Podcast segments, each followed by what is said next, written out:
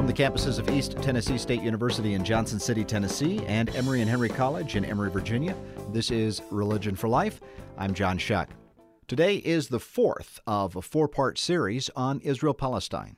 My guest today is Rabbi Brant Rosen. He is a congregational rabbi in Evanston, Illinois. His blog is Shalom Rav at rabbibrant.com, and his blog explores the intersection between Judaism and social justice, with a particular emphasis on Israel Palestine. His book uh, is a collection of blog posts called Wrestling in the Daylight A Rabbi's Path to Palestinian Solidarity.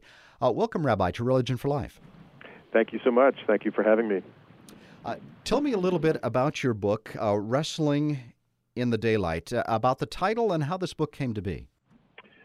Sure. Well, as you mentioned in your introduction, uh, I had been writing a blog uh, for uh, some time, and I really decided there was a a period of time in, in, my blog posts and the conversation, the comments that to my blog posts that were really quite fascinating, really quite remarkable. And uh, I always thought there might be a book, uh, some kind of book in there, in, in a, a, sort of a small snapshot of a period of time in which my own thinking and relationship to Israel and Palestine had shifted pretty significantly and um, uh, had given rise to many, many uh, comments uh, in response to, to the posts that I was making. And I, I think the, the book really charts my own evolution on this issue and the conversations I had with many of my readers, uh, people, members of my congregation, but also just readers at large in the blogosphere. Uh, really fascinating conversations, and in some ways, I think the conversations were uh, as interesting, if not more interesting, than the posts that I was uh, that I was writing. Um, the uh, the the blog itself started. I started writing it in 19, uh, in 2006, I believe, and it really I really wrote about anything and everything around that time. Uh, but over time, I really started to focus more more steadily on social justice issues and Israel Palestine in particular, uh, and uh, so it really became a way of charting my own in a, in a in sort of an out loud way my own feelings, often very anguished feelings about what was going on I entitled the book "Wrestling in the Daylight," uh, using uh, it's a it's a reference to uh, passages from the book of Genesis, very very classic, well-known passages of uh, that uh, describe Jacob's wrestling with the mysterious night stranger on the bank of a river, mm-hmm. and uh, it mentions in the Torah in the book of Genesis that the the mysterious person, whether it was an angel or whoever this this night wrestler was, uh, at one point says, uh, "Let me go, for daylight is breaking." And I, I take from that that many of us, I think most of us, do our own most serious wrestling. Our most serious struggles tend to be private. We tend to keep them to ourselves. And uh, for me, I decided to wrestle in the daylight. In other words, I decided to take my struggle with this very, very difficult uh, and often very incendiary uh, issue uh, out loud uh, through the the medium of the internet, the, sort of the radical transparency of the internet. And uh, it was a very big risk. I took a very real chance, uh, not least of which was because I'm a congregational rabbi, and um, airing your true feelings about such things, I think, carry a very real professional uh, consequence. And uh, but it was something I decided to do, and I was very heartened by the response. Uh, not necessarily that everybody agreed with me. Um, and in, in, my book, I'm sure you, have read my book, so you know there were many people who I've included uh, who commented, who who uh, voiced some, uh, who took great exception to many of the things I I, I wrote and said. Uh, and I wanted to include those those uh, comments as part of the conversation as well. I mean, there are many members of my congregation who don't agree with the things I say and do on this issue on Israel Palestine and other issues as well. Uh, but that I can still uh, do this work and treat my activism as a uh, as an act of conscience on my part and be respected for that, regardless if people specifically agree with me or not, I find to be a very hardening thing. And you um, wrote this, uh, the blog posts from this book are from a period of 2008 to 2010. The book was written in 2012. Now it's 2014. And, and you are still rabbi of your congregation.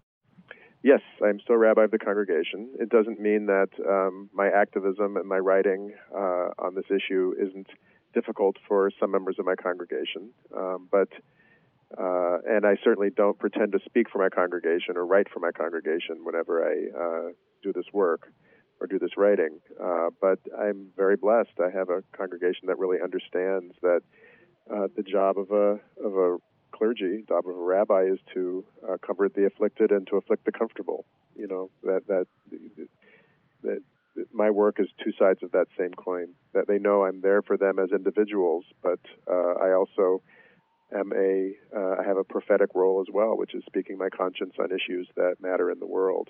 And uh, as difficult as that may be, I think the leadership of of my congregation has consistently understood that and supported my right and in some ways my responsibility to speak my conscience.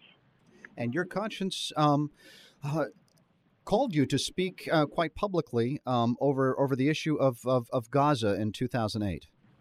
Right. That was sort of the a uh, a major turning point for me. And uh, there was a blog post I wrote in December of 2008 in response to the onset of uh, Operation Cast Lead, Israel's uh, Israel's name for its military operations in Gaza, which.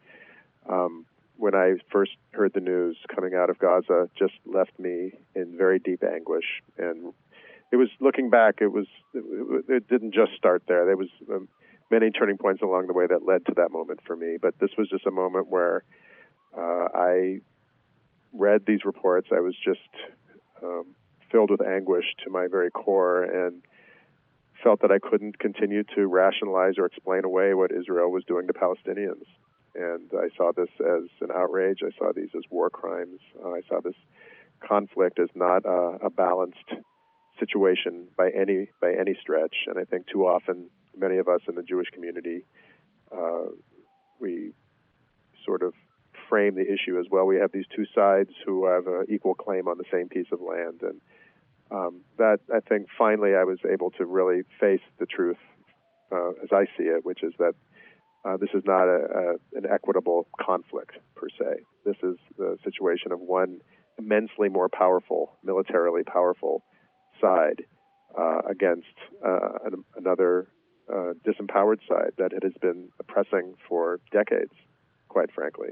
And um, I, Gaza and Operation Cast Lead finally um, caused me to to recognize that full on. And so I wrote a, a, short and not particularly eloquent blog post about my feelings about what was going on, and that was really my my first foray into wrestling in the daylight. Um, that was that blog post uh, got oh I think over 150 comments, which was much more than I'd ever gotten um, before, or, or maybe even since. And um, you know, at the time, it was just a, sort of a, a call of anguish, and I wasn't really sure what I was, where I was going with it, other than to just sort of speak my truth as I as I saw it. But that set me on a set me on a path, and uh, it uh, once Operation Cast I, I became a, uh, an active uh, advocate of, of, of, Jewish voice of protest, and uh, I wasn't the only one. There were a few of us, not many of us, but a few of us in the organized Jewish community who were standing with Palestinians uh, in solidarity with Palestinians during Operation Cast Lead, which led through uh, January of 2009. Uh, but once that happened, as I, I, call it in the book, the dominoes began to fall, and I started taking on other issues as well, uh, other issues of human rights abuse in Israel Palestine. And I documented all of the the activism I was involved in, and really over that two year period between 2008 and 2010 was a period of great internal evolution for me. And uh, the book, I, I had long thought that uh, after that was over, that that little window would have been a really fascinating uh, opportunity for a, pos- a potential book. And so that's how the, the book came to be. It is a fascinating book, and I learned a lot uh, uh, from a wide variety of viewpoints by reading the comments and, of course, uh, reading your insights through it all. And, and in the end, you say that your your role as a rabbi is to stand in solidarity with the Palestinians. What does that mean? Well, it means I stand in solidarity with all who are oppressed, and I believe that that is an imperative, a sacred imperative that comes from my tradition. Uh, I think a large part of what it means to be a Jew, let alone a, a human being of conscience, is to speak out where there is oppression and to stand with the oppressed and to call out the oppressor. And uh, I think Jews have a time honored uh, history of, of uh, behaving in just that way. Uh, I think we uh, are will often uh, mention the, the, Jewish involvement in the civil rights movement in this country, for instance, or the Jewish involvement in the anti-apartheid movement. Um, and I think it beca- it's very, very painful when it comes to Israel-Palestine. But I do believe that in Israel-Palestine, as I said before, we're not looking at a uh, a clash of nationalisms and a, and a balanced uh, a balanced conflict. I think we are looking at a situation, quite frankly, where there is an oppressor and there is oppressed, and it gives me great pain to even say that um, because I say that knowing that my mm-hmm. people are on, are on the side of uh, side of the oppressor. But uh, ultimately, I uh, I do believe that my my tradition uh, demands that I stand with Palestinians. I think it's the most Jewish thing I can do, quite frankly, uh, and I, I, reject the notion that um, that ethnic solidarity or tribal solidarity should trump uh, human rights and and equality and and the, the most basic imperatives of my tradition. So that's what I mean when I say I stand in solidarity with, with Palestinians. It doesn't mean I don't stand with Jews or I don't stand with Israelis. It means that I, I that God is the God of God for the oppressed, and uh, the most basic thing I can do as a Jew is to stand with Palestinians. If you're just joining us on Religion for Life, my guest is Rabbi Brant Rosen, author of Wrestling in the Daylight A Rabbi's Path to Palestinian Solidarity. And one of the ways, concretely, um, that I understand that you're standing with the Palestinians is through the boycott divestment sanctions movement. Um, can you talk about that, what that is, and, um, and what your relationship to that is? Sure. Uh, BDS, Boycott, Divestment, and Sanctions, was a uh, call that came from an overwhelmingly, uh, the overwhelming majority of, of uh, Palestinian civil society organizations in 2005. And it was uh, a call that was issued out of, I think, a frustration with the inability of the political powers that be to come to an equitable uh, resolution of this crisis. Uh, and I think it came from a desire for a popular movement. In other words, not uh, only allowing the political elites to be the ones to uh, determine the course of these negotiations, but rather to exert real pressure and real leverage on the, the, the political dimensions of the situation through uh, popular action. And uh, you know, boycott, divestment, and sanctions are have long been uh, time-honored ways for uh, for popular movements to exert leverage to to create change, to create just change. And so uh, we saw a similar kind of movement uh, in, with apartheid South Africa. Um, uh, boycott and divestment was uh, uh, a very real part of the civil rights struggle in this country, and it is, uh, in its very essence, a, a, a, very essential form of nonviolent action to promote just and lasting change.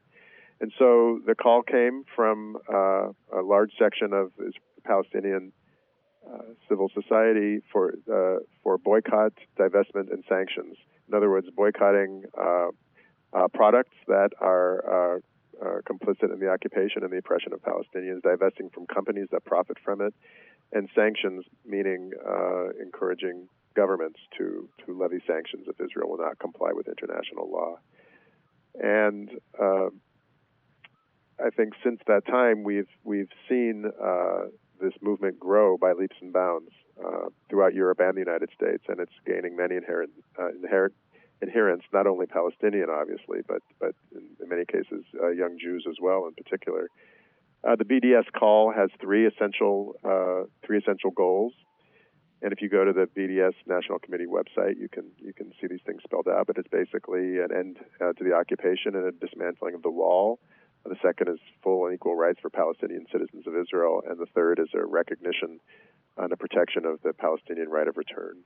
Now, there has been criticism of this movement. Uh, in fact, uh, the, the connection here is uh, I'm a Presbyterian minister and actually a delegate to the General Assembly of the Presbyterian Church this summer. And the BDS movement is uh, coming before uh, the Presbyterian General Assembly in some form. And in, in response to that, we have uh, the Israel Palestine Mission Network, an organization of the Presbyterian Church USA, which speaks to the church, not for the church, but they've produced a, a document called Zionism Unsettled uh, an approach of looking at, at the history and the ideology or the theology of and the political ideology of Zionism.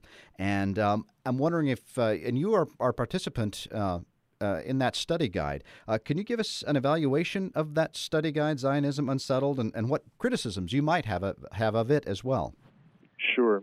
Uh, well, Zionism Unsettled was, as you put it, a, a, study guide that was put together by the uh, IPMN, and uh, it is uh, a distillation of an anthology that's going to be coming out this summer of many different writers, Christian, Jewish, and Palestinian uh, dealing with the issue of, of Zionism and, and the role of Zionism in the conflict. In other words, not looking at it uh, from a, poli- a, uniquely political point of view, but rather understanding how the ideology of Zionism and by, by Zionism, I don't just mean Jewish Zionism. There's also Christian Zionism. Mm-hmm. In fact, Christian Zionism is as old as Jewish Zionism. And uh, I, I believe the IPMN was was interested in helping Christian brothers and sisters understand the roots of Zionism, not just as a Jewish movement, but as a Christian movement, and how, in many ways, uh, the the role of Christian Zionism uh, plays a very uh, a very real part in the politics of what's going on in Israel Palestine as well. So uh, I contributed a an essay to this anthology, and so uh, my essay was distilled and included in the uh, in the work Zionism Unsettled.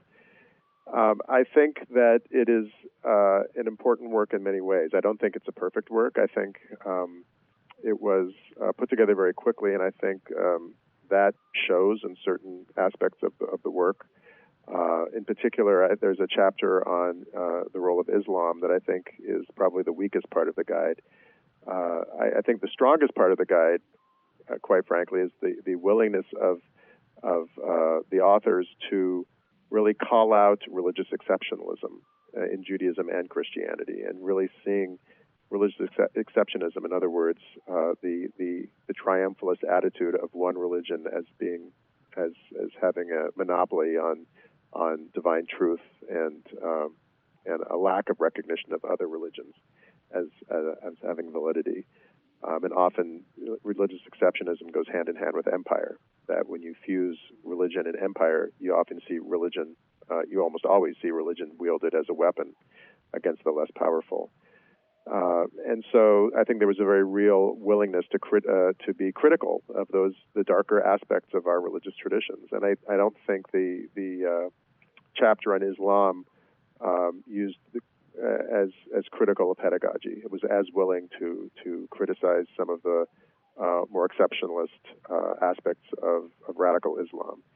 Uh, and so that is a criticism that's levied toward Zionism Unsettled that I think is, is quite valid. However, most of the criticism of the study guide, I think, that I'm, I'm hearing both from the Jewish organized establishment community and um, from many Presbyterians and members of the Protestant community who see themselves as aligned with the Jewish establishment. I think these criticisms have been, quite frankly, they've been hysterical and over the top. Um, I've heard them. I've heard it compared to the Protocols of the Elders of Zion. I've heard mm-hmm. it described as anti-Semitic. I've heard it described as uh, as supersessionist and um, undoing decades of, of uh, Jewish Christian dialogue. And I I quite frankly, I, it's, I'm, I can't even believe these the people who are writing these criticisms are reading the same study guide that I've read. Um, I find it to be um, um, not without its flaws, but by and large, a very important and a very gutsy work that is willing to look at the role of religious ideology in this conflict. It's not a primarily re- uh, religious conflict, but you cannot divorce the politics from the use of the Bible uh, the Bible is wielded by Zionists, Jewish and Christian, religious and secular, uh, in uh, in very real ways. And I think we need to unpack that the the role of uh, the Bible, and in particular the parts of the Bible that express an entitlement to the land, uh, and that express the unique right of one particular people to this land over others. this, to my mind, is a theologically and politically very problematic, and we need to shine a light on it, as difficult as it is. And we need to find a hermeneutic that allows us to read these uh, these texts in, in, in keeping with 21st century understandings of human rights and indigenous rights uh, and civil rights, uh, for all who live in the land, regardless of what religion or ethnicity they belong to. Can you tell me what is the relationship between Zionism and Judaism? Well, Zionism is a political movement that arose in the 19th century uh, that was influenced by European nationalism and uh, sought to create a Jewish nationalist movement that was similar to many of the other European nationalisms that were springing up uh, and had been up until that time. Uh, and it drew upon uh, the Jewish uh, the Jewish desire to return to Zion as as its inspiration, but it politicized that desire. And it's important to keep in mind that for centuries up until that point, uh, the Jewish connection to the land of Israel was a symbolic connection.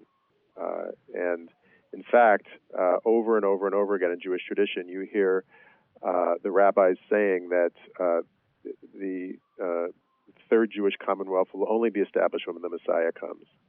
So, in other words, the, the, the notion of a, of a Jewish present, political presence in the land uh, was, was projected into a far off messianic future. It was a, a, spiritual vision, not a political vision. And in fact, the rabbis uh, were, were uh, very um, uh, force, forcefully uh, advocated against any kind of messianic or, or, or proto messianic or, or, political movements that tried to uh, uh, create a Jewish state in, in the historic land of Israel. Uh, so Zionism, in many ways, was a rejection of Judaism uh, up until that point. It was a rejection of the diaspora-based Jewish identity, which had been normative for Jews for for throughout Jewish history and it was uh, a, a, radical uh, shift in in determining what it meant to be Jewish. And uh, what has happened is that since the Holocaust, uh, Zionism has uh, become, in the eyes of many Jews, uh, synonymous with Judaism itself, which I think is personally profoundly problematic. they're not the same thing. You can't equate a centuries old diaspora based religion with a modern political movement. Uh, those are two very different things. They may be the same um, in the eyes of certain individuals, um, but uh, I think it's it's very very problematic uh, when you conflate a political movement and a religious movement.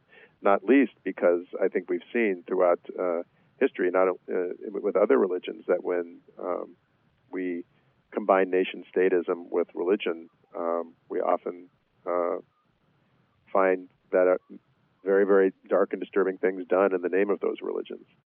Rabbi Brant Rosen, my guest on Religion for Life, author of Wrestling in the Daylight, A Rabbi's Path to Palestinian Solidarity. We, we just have a few minutes left, but I do want you to address this question. Um, what are the possibilities uh, for Israel as a democracy, um, as, as well as a Jewish state?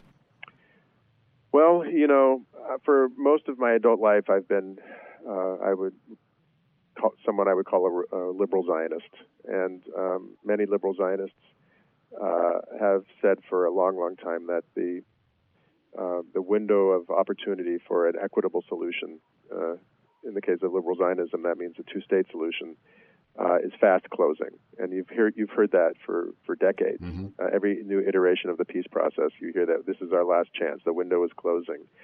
Um, I'm someone who believes that the window that window is closed. Uh, and uh, if you go to the West Bank in Israel and you uh, see the facts on the ground, you see what Israel is doing. Um, I, I'm convinced there's already a one-state reality. I don't think, you know, as the Palestinian academic Rashid Khalidi says, that you can unscramble that egg. Um, if you look at the the roads that lead uh, the Jew, the Israeli roads that lead from Israel proper in, uh, into the West Bank and that that uh, lead to the, the Israeli settlements. If you look at the growth of the settlements that continue now, even though supposedly there's a peace process going on. If you look at the uh, the allocation of resources and uh, a city like Ariel, for instance, which is in the north of of the West Bank, which is referred to as a settlement, but is, it is it is by every other definition a large city which sits right on top of the uh, largest and most important uh, aquifer uh, water source in the West Bank. Uh, Israel is not going to withdraw from these places. It's it's clear, and the kind of a two-state solution that's being uh, proposed in, the current iteration, as in previous iterations, is is is profoundly inequitable. Um, what's being offered to Palestinians doesn't, re- I, I think, resemble any state that you or I or anyone has ever ever seen throughout history. Uh, we're really talking about about uh, legislating an inequity. So I think, quite frankly, I think where are we now? I think we're at a, a place where we're already living in a one-state reality, and the real question is not one state versus two state. I, I personally think the real question is what kind of a state will it be? Will it be a, a, a an apartheid state where Jewish rights are valued over non-Jewish, or will it be a state of all its citizens where the, the national rights and the self-determination of all can be uh, respected? And that's really the, the question that we're facing now. And I dare say, if you ask most American Jews this question, which I don't think is such a hypothetical question, which state would you prefer? Uh, an apartheid Jewish state or a, uh, a state, a democratic state for all? I think the overwhelming majority of Jews would say uh, would opt for the second. To me, that's a no-brainer. Um, and I think uh, if and when this next peace process collapses uh, under uh, under the weight of its uh, own uh, inequity, um, we're going to have to face a real reckoning about um, how are we going to create a situation, whether it's one state or two state or 50 states, that uh, comes up with uh, a solution that allows equal rights, full equal rights and civil rights and democracy for everybody who lives in that land, regardless of what their religion or ethnicity is. We just have about a minute left, Brant. Can you give me an idea of uh, signs signs of hope uh, that you have for an equitable solution? You know, uh, we were talking about BDS before, and I quite frankly find a great deal of hope in this movement. That's uh, that is growing and um, gaining in strength and gaining adherence, and uh, is uh, attracting especially a younger generation. As I mentioned, many many young Jews who do this not out of a desire to destroy Israel, but out of a, a very Jewish desire to uh, to create uh, uh, an equitable future for all who live in the land. And it's an amazing movement, uh, and it's it's growing very quickly. It's gaining strength very quickly. I'm proud to be a part of it, and I, I see that as a very real sign of hope. Brant Rosen, my guest on uh, Religion for Life, author of Wrestling in the Daylight, A Rabbi's Path to Palestinian Solidarity. It's based on his blog, Shalom Rav, at rabbibrant.com. Brant, thank you so much for your work and for being with me today on Religion for Life. My pleasure, John. Thank you for having me. That concludes my four part series on Israel Palestine. I wish to thank my guests Rachel Fish of the Schusterman Center for Israel Studies at Brandeis University, Rabbi Brant Rosen of Jewish Voices for Peace, and Jonathan Kuttab of Bethlehem Bible College. You heard very different perspectives regarding Zionism and the situation in Israel Palestine. My guests spoke for themselves. You now can make up your own mind. This series is for commissioners of the Presbyterian Church as well as anyone seeking to learn more about Israel Palestine. For more information about Religion for Life, including links to podcasts, and all of these shows are on podcast, you can go to religionforlife.com. Religion for Life explores the intersection of religion, social justice, and public life. My name is John Shuck. I'm the minister of the First Presbyterian Church of Elizabethton, Tennessee. Follow Religion for Life on Facebook, Twitter, and iTunes. Religion for Life is co produced by WETS FM in Johnson City, Tennessee, and WEHC FM in Emory, Virginia. Be well.